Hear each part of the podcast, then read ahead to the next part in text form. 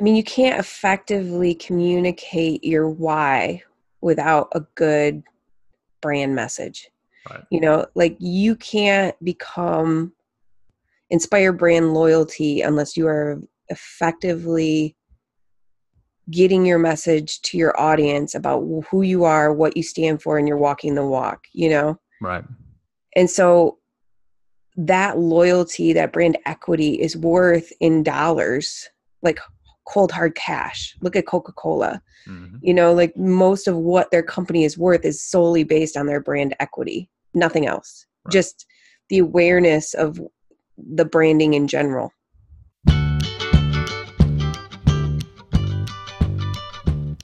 Welcome to Delivering Extra, a podcast dedicated to setting your brand apart. Here we talk with industry experts on building brands, growing teams, and positioning companies toward the remarkable. I'm your host, David Ezell, and I'm the founder of The Lanyap Group, a branding and marketing agency for high-growth companies. We creatively and strategically craft brands that attract the spotlight. And I'm Nicole Panicaru, graphic designer and co-host. To learn more about working with us, head to the lanyap group dot com to schedule a free consult. Thank you again for joining us for this episode of the Delivering Extra podcast. Today we have Alexa Carlin. Alexa is a nationally renowned public speaker as well as the founder and C E O of Women Empower X, the largest event for female entrepreneurs on the East Coast. Alexa, thank you so much for taking the time today to join us. Thank you so much for having me. Absolutely. So um, you and I have met a few times before, just kind of in different capacities when you've actually pitched Women Empower X with Founders Live and things like that. So I've kind of had the privilege, Nicole and I both, kind of to kind of follow in your journey, especially here recently. But for those who don't know about you and haven't maybe yet heard about Women Empower X, tell us a little bit more about it.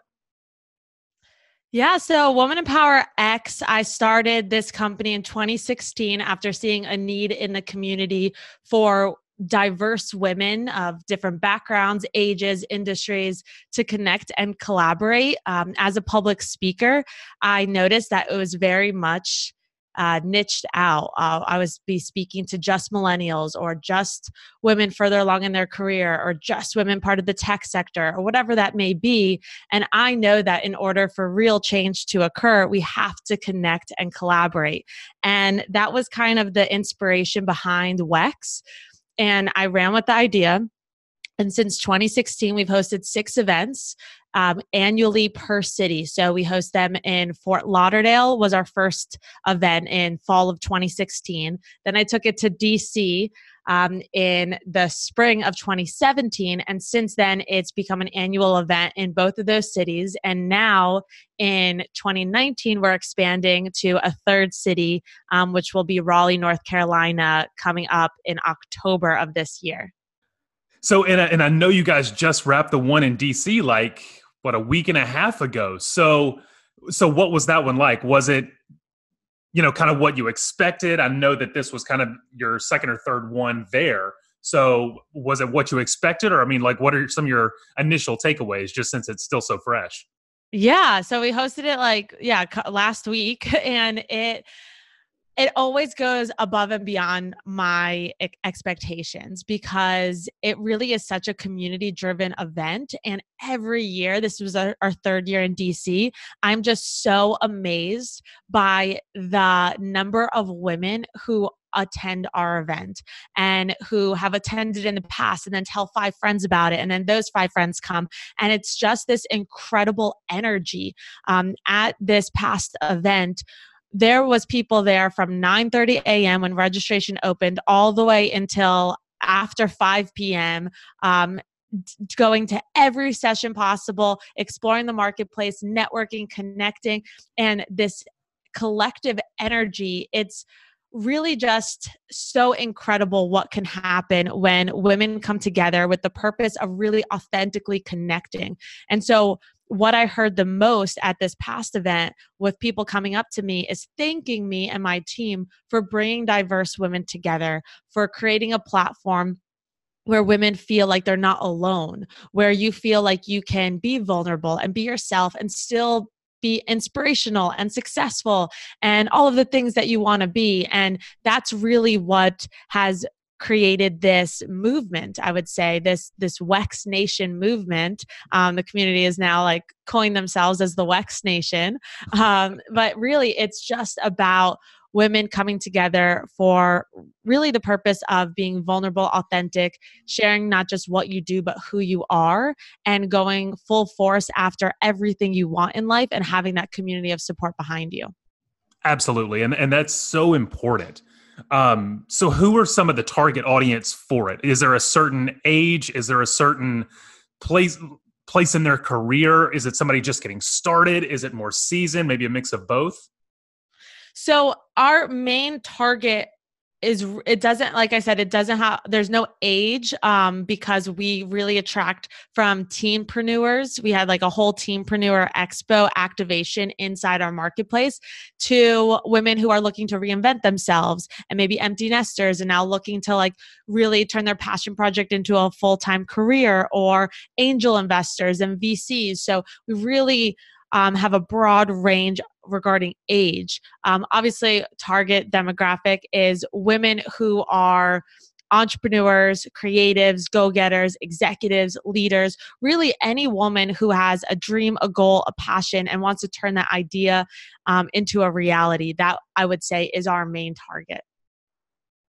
I'm just curious, have you heard of success stories from women who have come together specifically at these expos and created sort of a new business or idea that they've collaborated on? Definitely. So um, we have this, th- so many amazing testimonials. One um, was this woman who's come to two events in Fort Lauderdale and one event in D C. So now we're having like people travel with, with us, which is awesome. And after coming to two events, she finally found that that community and courage to register her business. It was just a blog. It was just an idea. And she saw, wow, if other women are doing it, maybe I can too. She met her business partners at W E X and she, you know, registered it as an L L C. Another story is this woman, um, she was really struggling with a dark moment in her life. And again, I only share this with the the blessing of the person sharing it. Um, I'm very, you know, if people share their stories with me, I don't ever share that publicly unless they, they allow me to. Um, but this person, she shared it with, um, uh, through a video testimonial where she was going through a very hard time trying to overcome an experience she had, you know, like the Me Too, uh, type of experience. And her friend was like, just come with me to this event. It's on a Saturday, you know, it'll be fun. And she was like, no, I don't want to go. This is nothing like she would have the motivation to go to. But her boyfriend at the time really had a deep talk with her. Like, you got to get off the couch. You got to, you know, pick up yourself and, and go, you know, try to turn your life around. And so she went to this event. It was W E X in um, twenty seventeen in Fort Lauderdale. And she saw the different sessions, and one session really stood out to her. It was called Write Your Book, Change the World. And the speaker said, what is the story that you wish you could have read when you were going through your challenging times? And that's exactly what she needed to hear. She went back home with so much motivation, started writing her book that Sunday, didn't stop. A year later, she met me in person, shared the story with me, and then she came back to W E X in twenty eighteen, and I introduced her to a publishing company, and now she's in the works to get that book published. That's amazing. I love that.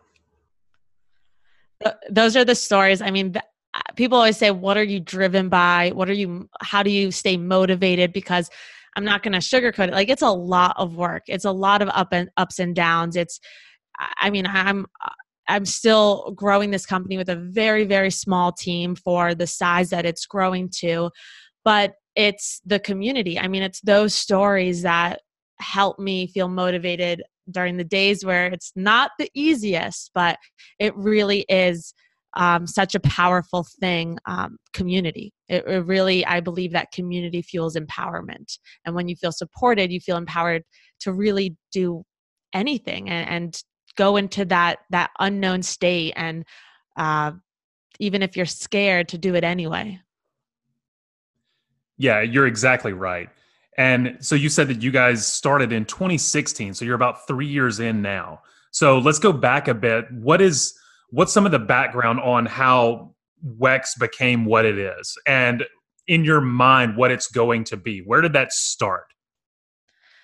So I was doing small events, very, very small, through a blog that I started in college. It was kind of just under this blog's name. And the reason that I started doing events was never because I wanted to be in hospitality or the meetings industry. It was because I wanted to be a public speaker. I wanted to share my story, and nobody gave me the opportunity to publicly speak. I would pitch I pitched over sixty local organizations, and these were not big conferences like W E X. It was little luncheons where ten to fifteen women would come, have lunch, and a speaker would come and, and talk. And I would just be saying, like, I have this inspiring story um, about this near-death experience that I had when I was in college. Here's the lessons I've learned. I'm still struggling with a health challenge, and really trying to inspire people that your life doesn't have to be perfect in order to do the things you love to do. And how can we shift our perspective to understand that things happen for you, and to really turn obstacles into opportunities? But nobody gave me a shot. Nobody knew who I was. I was very young, and I was like, well, if nobody's giving me the opportunity to publicly speak, how can I possibly be a public speaker? But that's when that burning passion inside of me was still lit up, you know, day in and day out. I still really felt that this was my purpose, to help people through sharing what I've been through. And so that's when I decided I'm going to start my own meetup group. So I went on meetup dot com, started a meetup group, put on my first event, got a co-working space to give me this classroom for free. And I brought out three of my friends who were also bloggers at the time to help, like, bring about some type of audience. My first event had five people, and I was so excited to inspire five people, because it's always been my mission to make a difference in at least one person's life every single day. But then the next event had fifteen people. The next event had twenty-five people. The next event had fifty people. And then all of a sudden, people in my audience, they hosted their own local events, and now they saw me speak, and they said, do you want to speak at my event? And it became this momentum. And I, I truly believe, if anyone's listening that wants to be a public speaker, momentum is key. It really is about just getting started and then continuing, because that's how you get noticed. That's how you get seen. That's how you build your career as a speaker. And so I was doing this, speaking for free anywhere and everywhere possible, until I got my first paid gig, which I found off Twitter. Um, it was only like a couple hundred bucks plus hotel. And I was like, yes, this is amazing. I'm getting paid to speak. And, um, and it grew from there. And that, and then through these small events, and again, like speaking, that's when um, I had a friend who was doing expos at the convention center for the yoga community. And he's like, have you ever thought about doing what you're doing now on a bigger scale?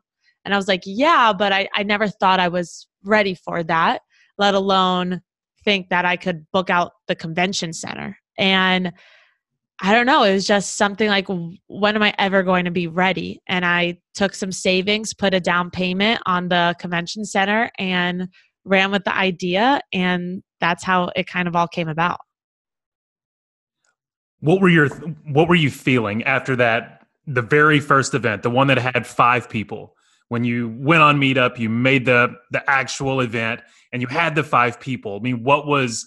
What was that first experience like? Even if it's just the first second where you're walking in front of those five people, and it's it's kind of it's kind of that dipping the toe in the water thing. It's like, hey, this is this is really going forward. You know, you're really doing it. I was so nervous. I literally, I have a video of it. Maybe I'll share one day. I'm bright red. Standing in front of people, I was bright, bright red. And I was just so terrified and nervous, because again, like, you have to start somewhere. But after it, and even with all my nerves and not, you know, messing up whatever speech I prepared, which I did, and, you know, not, not doing it like how, I mean, I would look back and be like, oh my gosh, I can't believe I did this. But it was this moment where I felt in my place. I felt like this is where I belonged. Um, I used to work in corporate America, where after college, I got a job working at InStyle magazine. I, it was everything I thought I wanted, a top fashion magazine, working in marketing, like in New York City. It was just like, this was always my dream.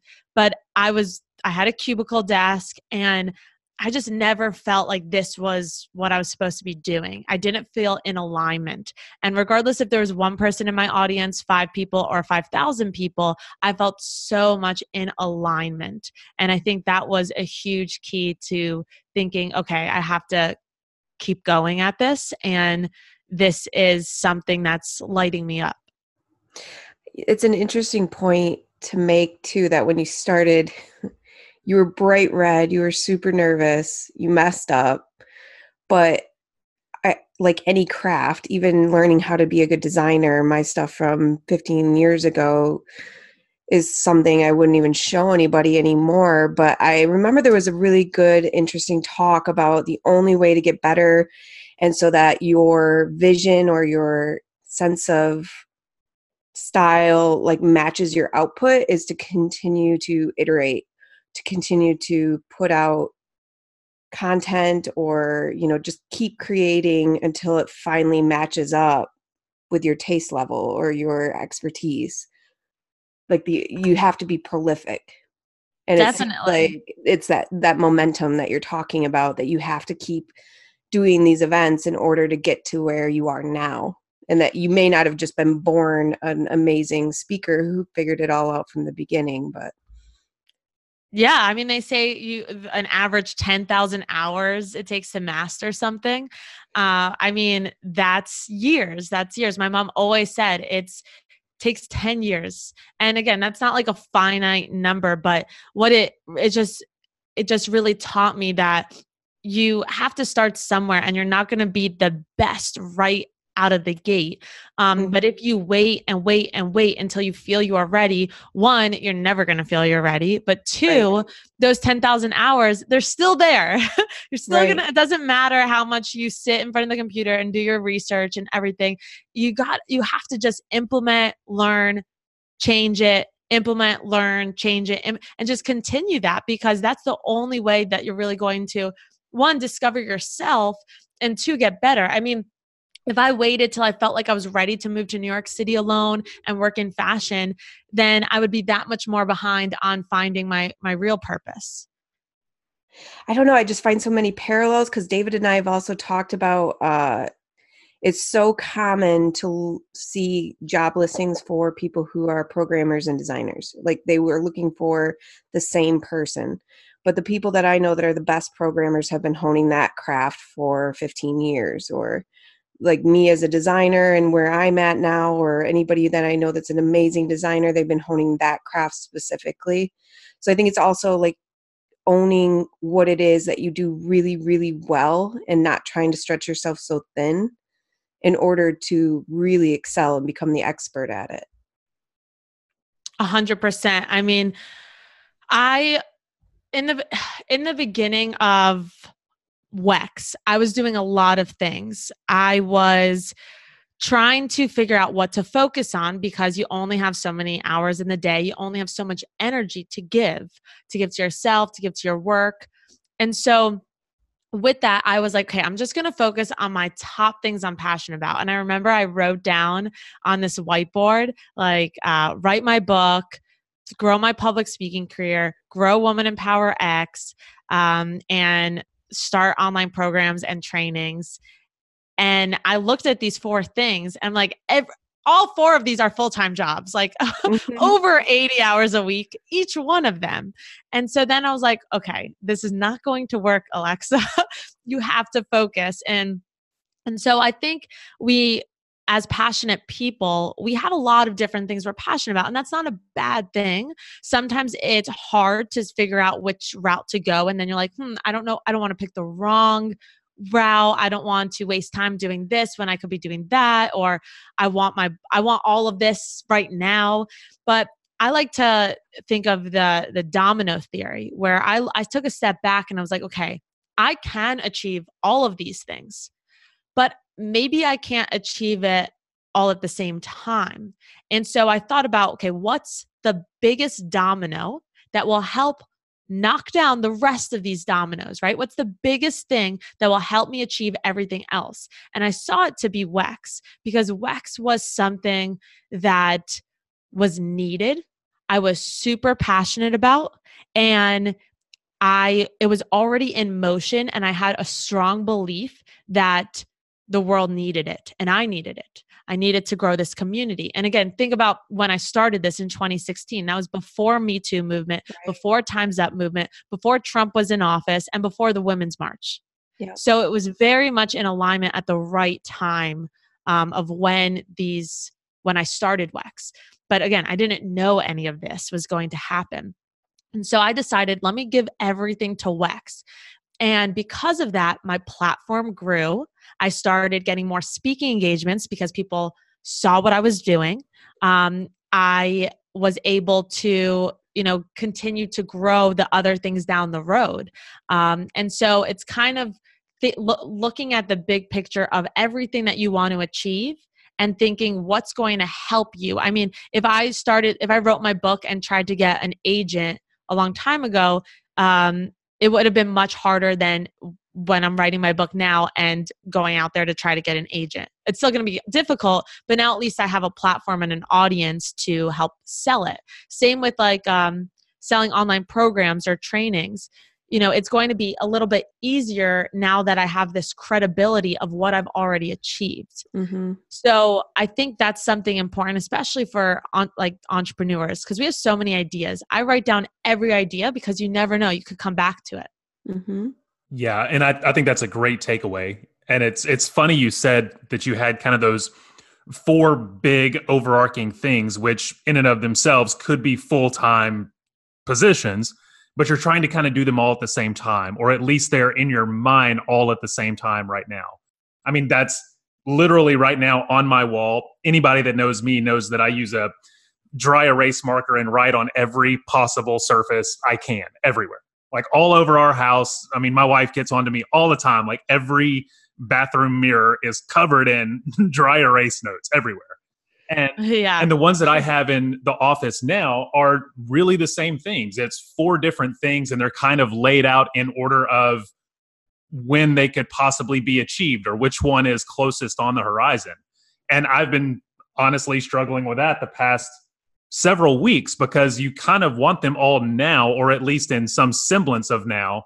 But that's a great idea. And that's a, that's I really love what you said about having kind of that domino effect. Which one can you put the maximum energy into that can help set up or help knock down the other ones a little bit easier? Right. And then you don't feel so bad, like you're not working on these other dreams, because you can perceive it as everything's in motion. Yeah. That, right. That's every, yeah, everything's in motion because you have a plan of action and you're working on that plan. Right. And so it doesn't have to think like, oh, I'm putting this dream in a journal on my bookshelf for later. No, you're, you're very much working on making that happen. These are the steps before being able to do that. I love that. I was even mentally kind of going through and trying to allot each one a certain number of hours during the week so that it didn't feel like I was neglecting one, and then that would keep me up at night. So I love right, kind of the way exactly. You said that. You're exactly like me. I do get stuck at night, like, oh my God, I should be doing all of this. But again, you just have to like catch yourself in the act, because those thoughts are going to come up regardless, and that's okay. But the idea is to notice them and take a step back and perceive it as everything's working out in your favor. You're in the flow of it. But if you think about it, the best people, like the people who are best at what they do, they go all in on that thing. And so you, you have to do that. Right. Um, and, and I always go back to even like Oprah Winfrey. Like she didn't just come out of the gate and like, I'm going to own a network and have all these best-selling books and have all these different T V shows. No, she started as a news anchor, and then she got her own talk show, and then she got, uh, you know, The Color Purple, and then she got her national talk show. And it, it, it all happened for her, but just maybe not at the same time, but everything was in motion to get her to where she's, she is today. Yeah, that and that that's such a great way just to kind of reframe the way you look at it, because, you know, I think especially from the creative side, whether it's designers or whoever, or just entrepreneurs in general, like you said, you have a lot of different ideas. You're writing things down. If if something presents to where it could be a possible idea, something you want to go for, you don't want to let it lose steam, because then you feel like you've kind of missed out on it. But if you can kind of reprogram your mind a little bit just to know that it's in motion, just maybe not in, you know, June of twenty nineteen, but you're thinking, you're thinking far enough out to where those kind of things are actually going to take place. Yeah, one hundred percent. I mean, I, I think everything comes down to a shift in perspective. I mean, you can view like life is against you or for you. You can view that things, everything's wrong, or you're so grateful for everything that is right. I mean, in your career and personal life, everything comes down to how you perceive the world. Yeah, that's, that's a great, I love that. There's an interesting talk too right now that's going around, and I feel like a lot of people are running with it. Uh, there was a neuroscientist that spoke at the ninety-nine U conference, and she was just talking about how multitasking isn't a thing, that we aren't built to be successful multitaskers. And so like throughout the day, she suggests these ninety minute sprints and then giving your brain time to rest for twenty minutes by either taking a walk and getting vitamin D, or looking at something green, or shutting your eyes. And it's just interesting hearing this conversation in terms of more like years at a time. You could almost apply it in the same way. Like, this is your year to focus on this sprint, and then maybe step back and let something else come in that is a product of that. But it feels like that same strategy could be applied, you know, that I think it's always like this thought that you're going to miss opportunities if you say no to things, or if you don't try to do everything at once. But the reality is, to be really successful, you have to have that focus. Yeah. I mean, I've, I've read different things about that. And, you know, it's hard in today's world when you get a notification here and then you get an email here, and it's like, how do you not multitask?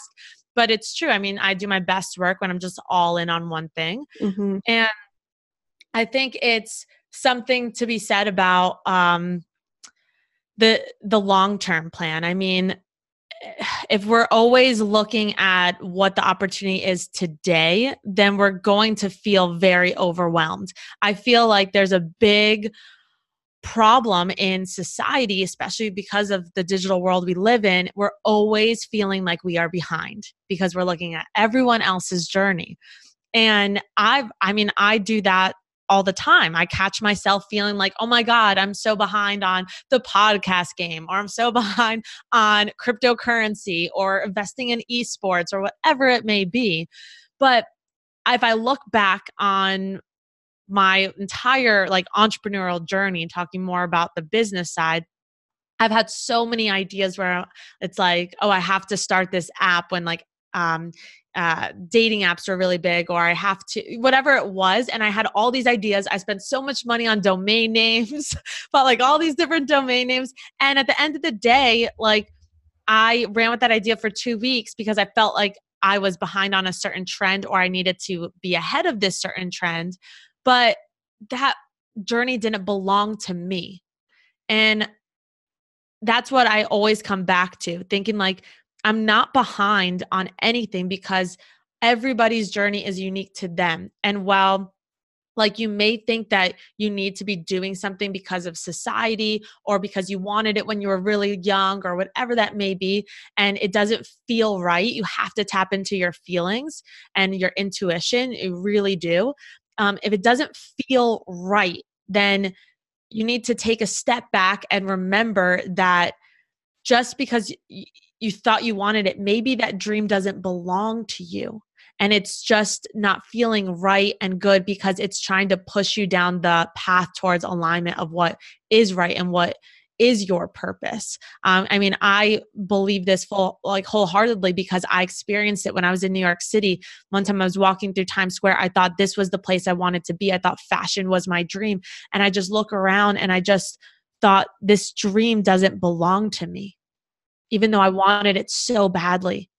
And it was this moment that I actually listened to that intuitive whisper and, um, and really did something about it. And that's what led me to where I am today, is that, that change.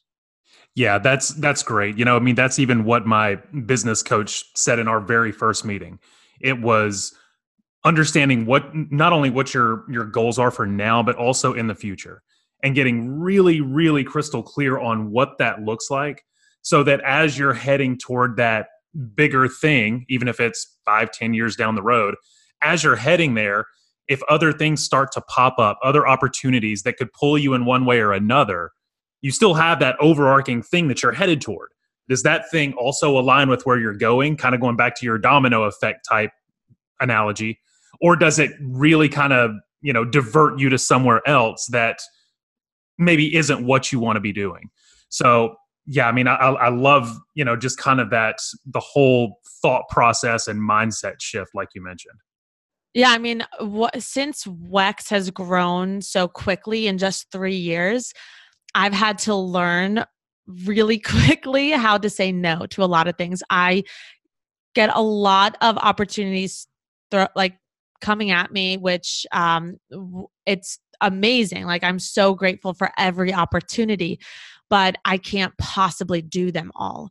And I've had to learn to continue to, with every opportunity that comes my way, whether it's me meeting someone and them like, you know, saying this amazing opportunity that's going to take a lot of time, but could be really great, to an emails that come in or different collaborations, whatever that may be.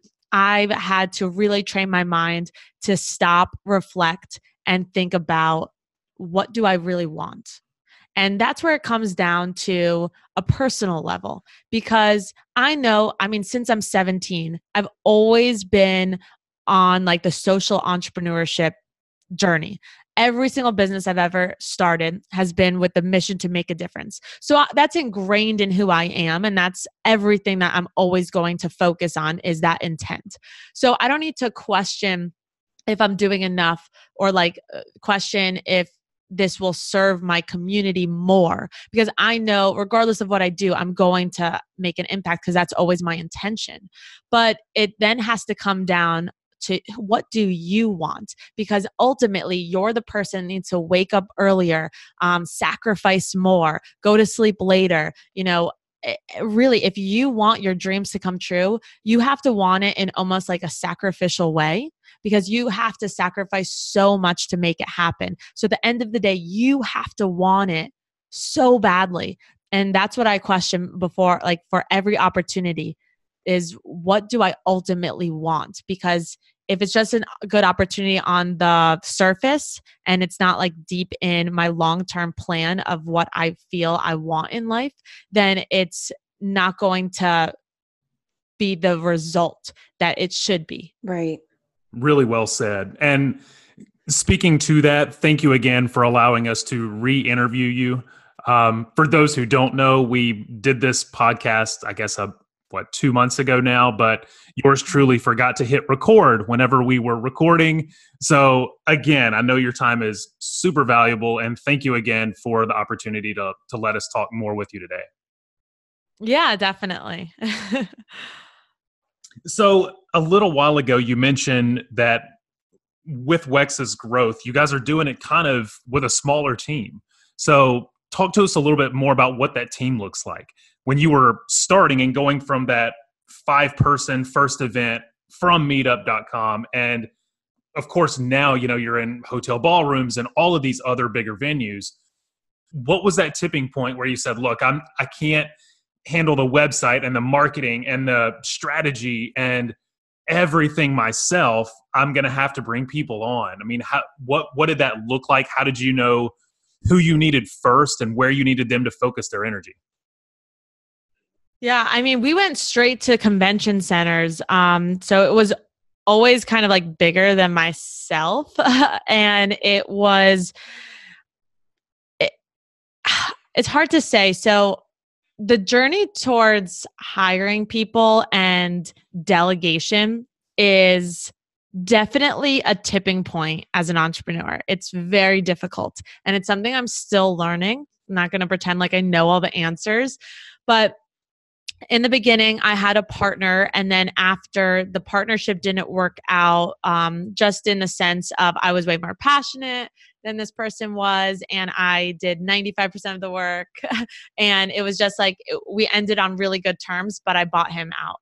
Um, so it became one hundred percent my own company right after the first event. And I already booked D C Convention Center, and I was terrified because D C is a whole different ballgame. I mean, it was the same place, the same venue that the president gets inaugurated in. And I'm like, oh my goodness, like, how am I going to do this without losing so much money? And how am I going to do it all alone? And I put out um, just um, like Uh, an ad for interns.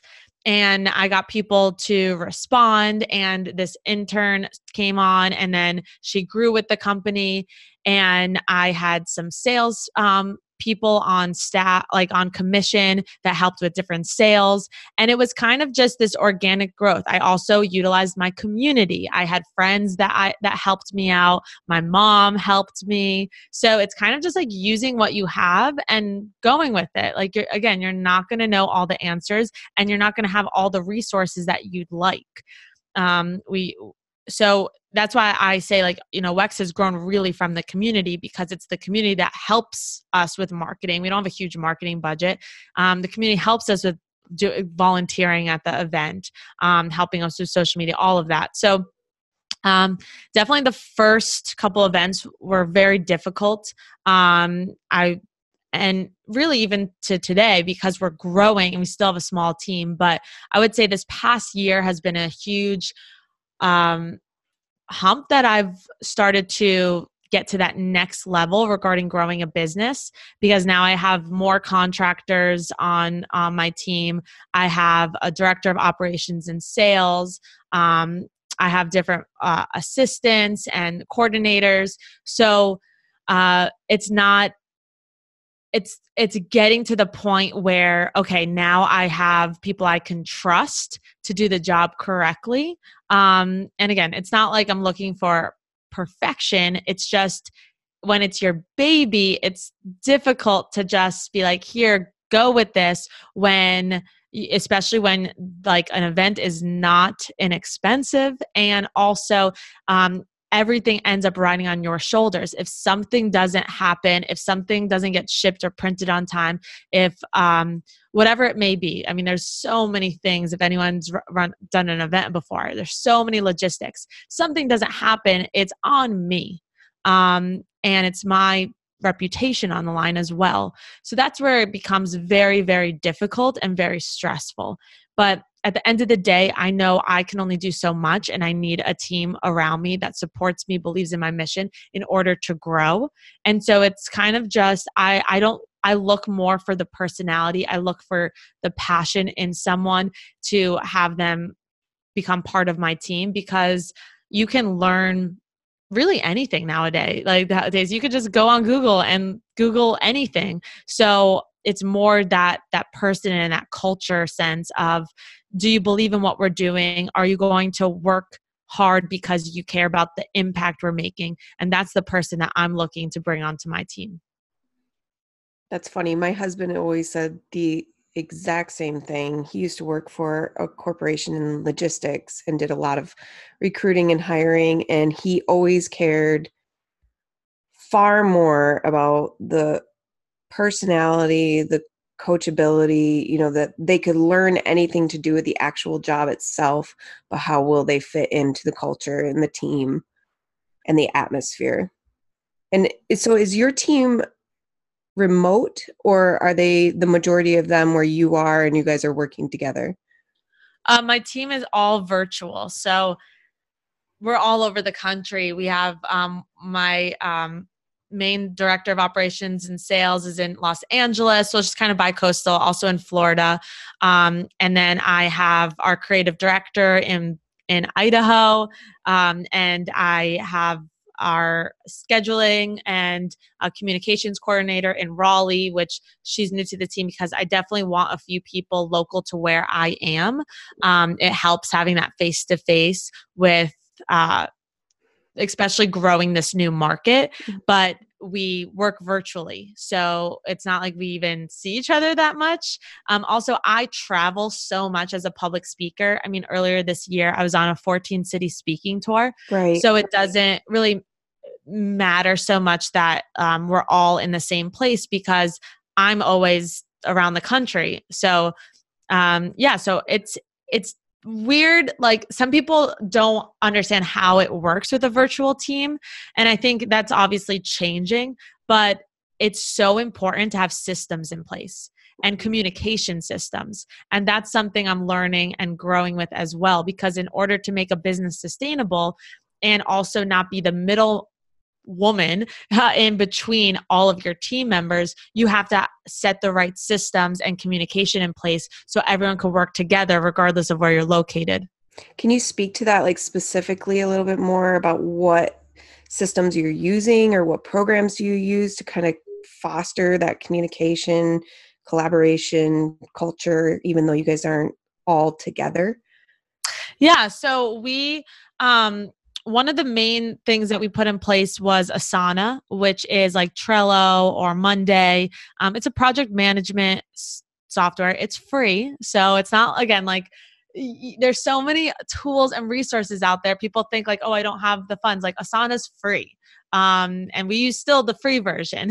So that has been game changer just because we have so many different projects we're working on regarding like different cities, different sponsors we work with, content creation, marketing. And so this helps all of our team um, go to one place for everything and communicate from there, because you can tag people, you can assign different tasks to different people. So that has been really helpful. Before a show, um, Uh, we'll always have like a group text that um, everyone that's on site, that's part of my main team, will be on. So we really understand what's going on day of. And again, some people use Slack. We have Slack in place too, but that didn't really work as well for us because our team's still really small. So it was just easier just to have a group text. And I think, and I'm saying it like, these are simple things. And, and, the reason I'm saying this is because I feel so many people think there's some secret to creating a sustainable business. There isn't. It's just using what you have and figuring it out and developing it the right way for you. We're still changing the layout of our projects on Asana every single month because we don't have it tailored to the correct way that's the most efficient way. But we're not going to figure out what's the most efficient way for our custom needs until we start. Um, another system that we use uh, is uh, Buffer, you know, for social media. We, um, what other uh, systems? I mean, there's so many different things. I would say like Asana has been definitely a game changer. Also Zapier. Um, Zapier is less communication between a team and more automation.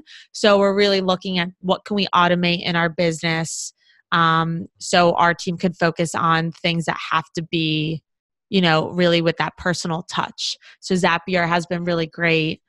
So those are some of the main systems. Yeah. And, and those are, you know, we kind of fall under that same umbrella. I mean, we use, we're a small team of five and we use things like Slack.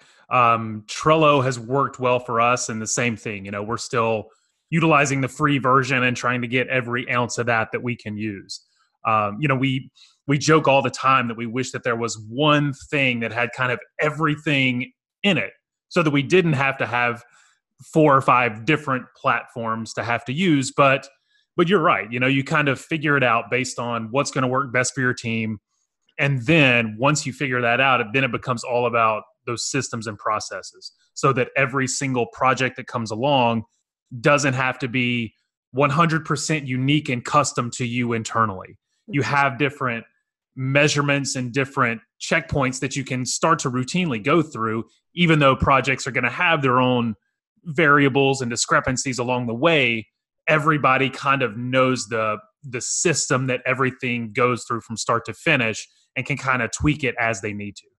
Right. And I think that when you're growing a business, I didn't have this until last at end of last year, is to have a S O P and a running S O P, um, you know, to understand your operations and have it all written down helps tremendously when you're hiring new people, because now I could give a new hire, whether they're a part-time person, a contractor, whoever it may be, this S O P for operations or the S O P for marketing or sales, whatever that is.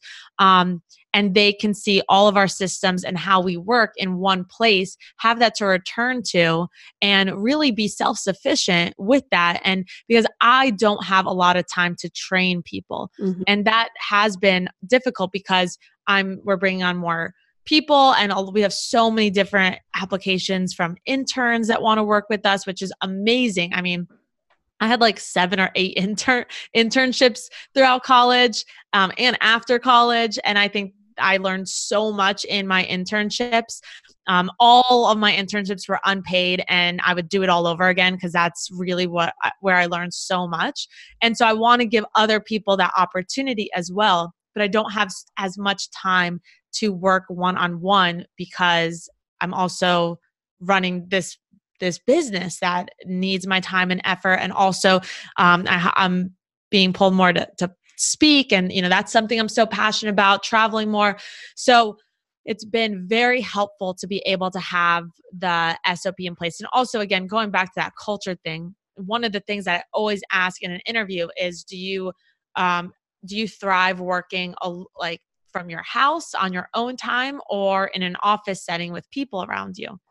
And a lot of people thrive with, you know, office setting, and mm-hmm. and those people wouldn't be right for us. I mean, I love working with people too. I'm, um, you know, I'm looking at a co-working space just to have some days where I could get out of the house. But at the same time, I don't need that to thrive. Like, I work just as hard and just as good, like just in my own office at home. Mm-hmm. So it really comes down to people knowing their themselves. And, right. and when it, even just on an internship level, they're not going to know that until they try. So, so I give them the opportunity to work with us. And then they, uh, at the end, when I do a review, you know, they may say, I really enjoyed working with you, but now I know I thrive better in a corporate setting or whatever that may be. Absolutely. Right.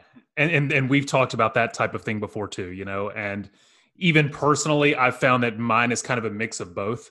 There are some days when I'll do the best work at between ten p.m. and midnight. That's when I can just kind of get in the zone and get something done a lot easier than I can from eight thirty a.m. to ten thirty.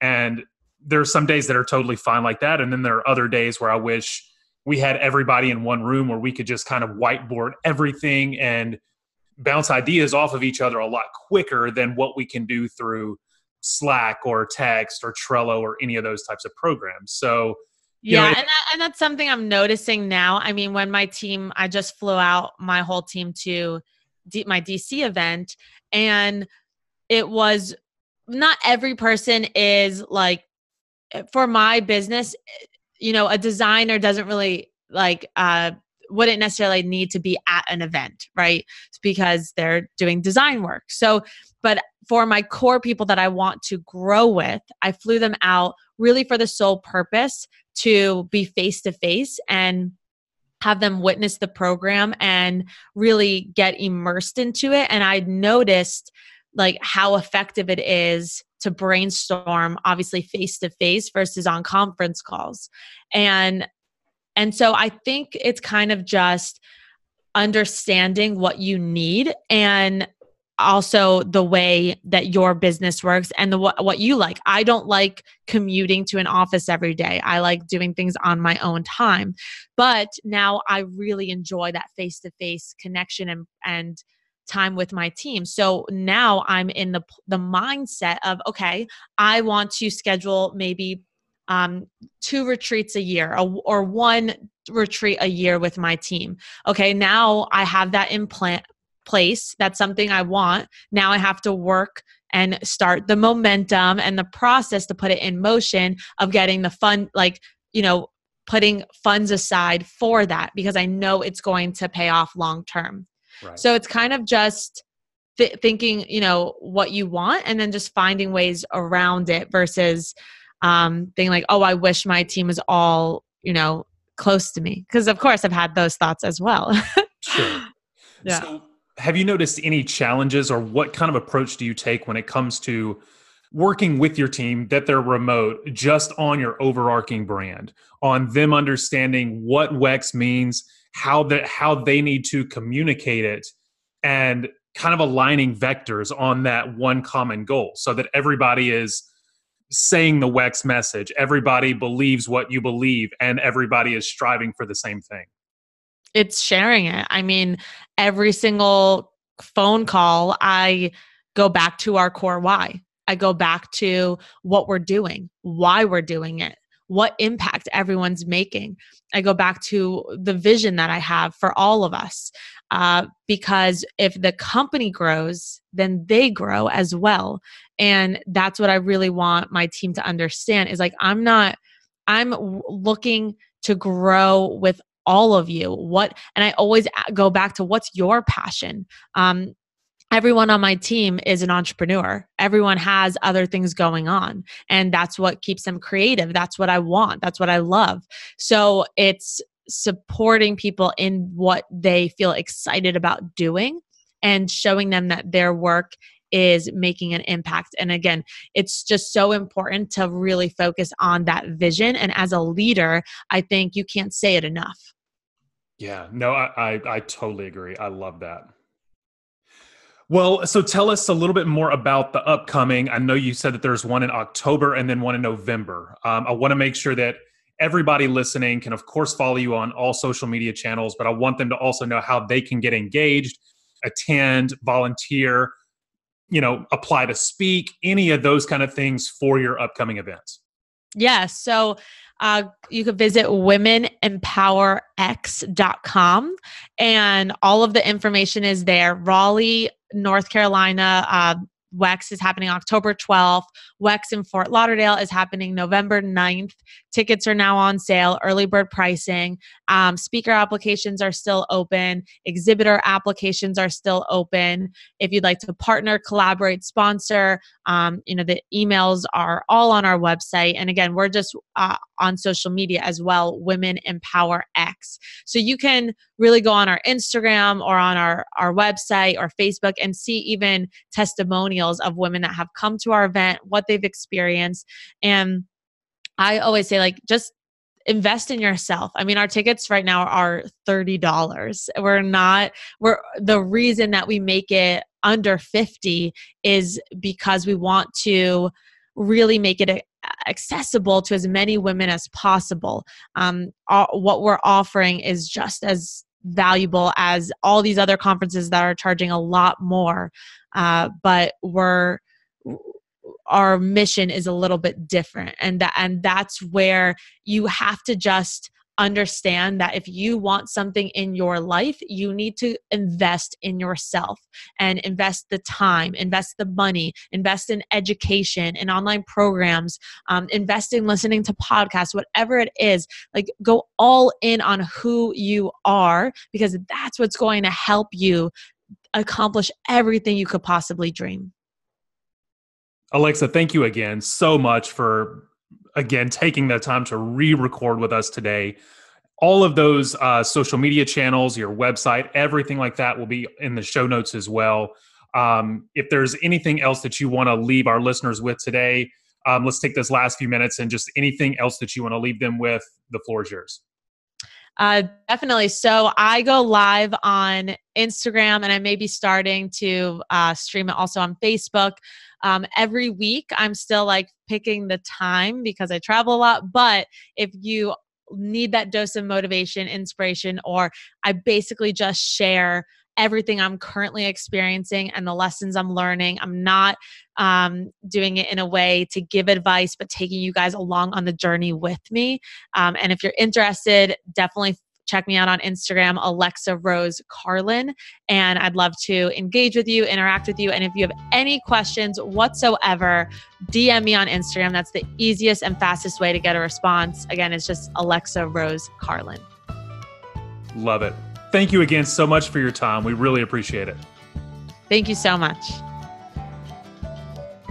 Thank you to everyone for listening. If you enjoyed this podcast, please remember to subscribe on iTunes or Google Podcasts. Also, if you're interested in being a guest or a sponsor on Delivering Extra, we'd love to hear from you.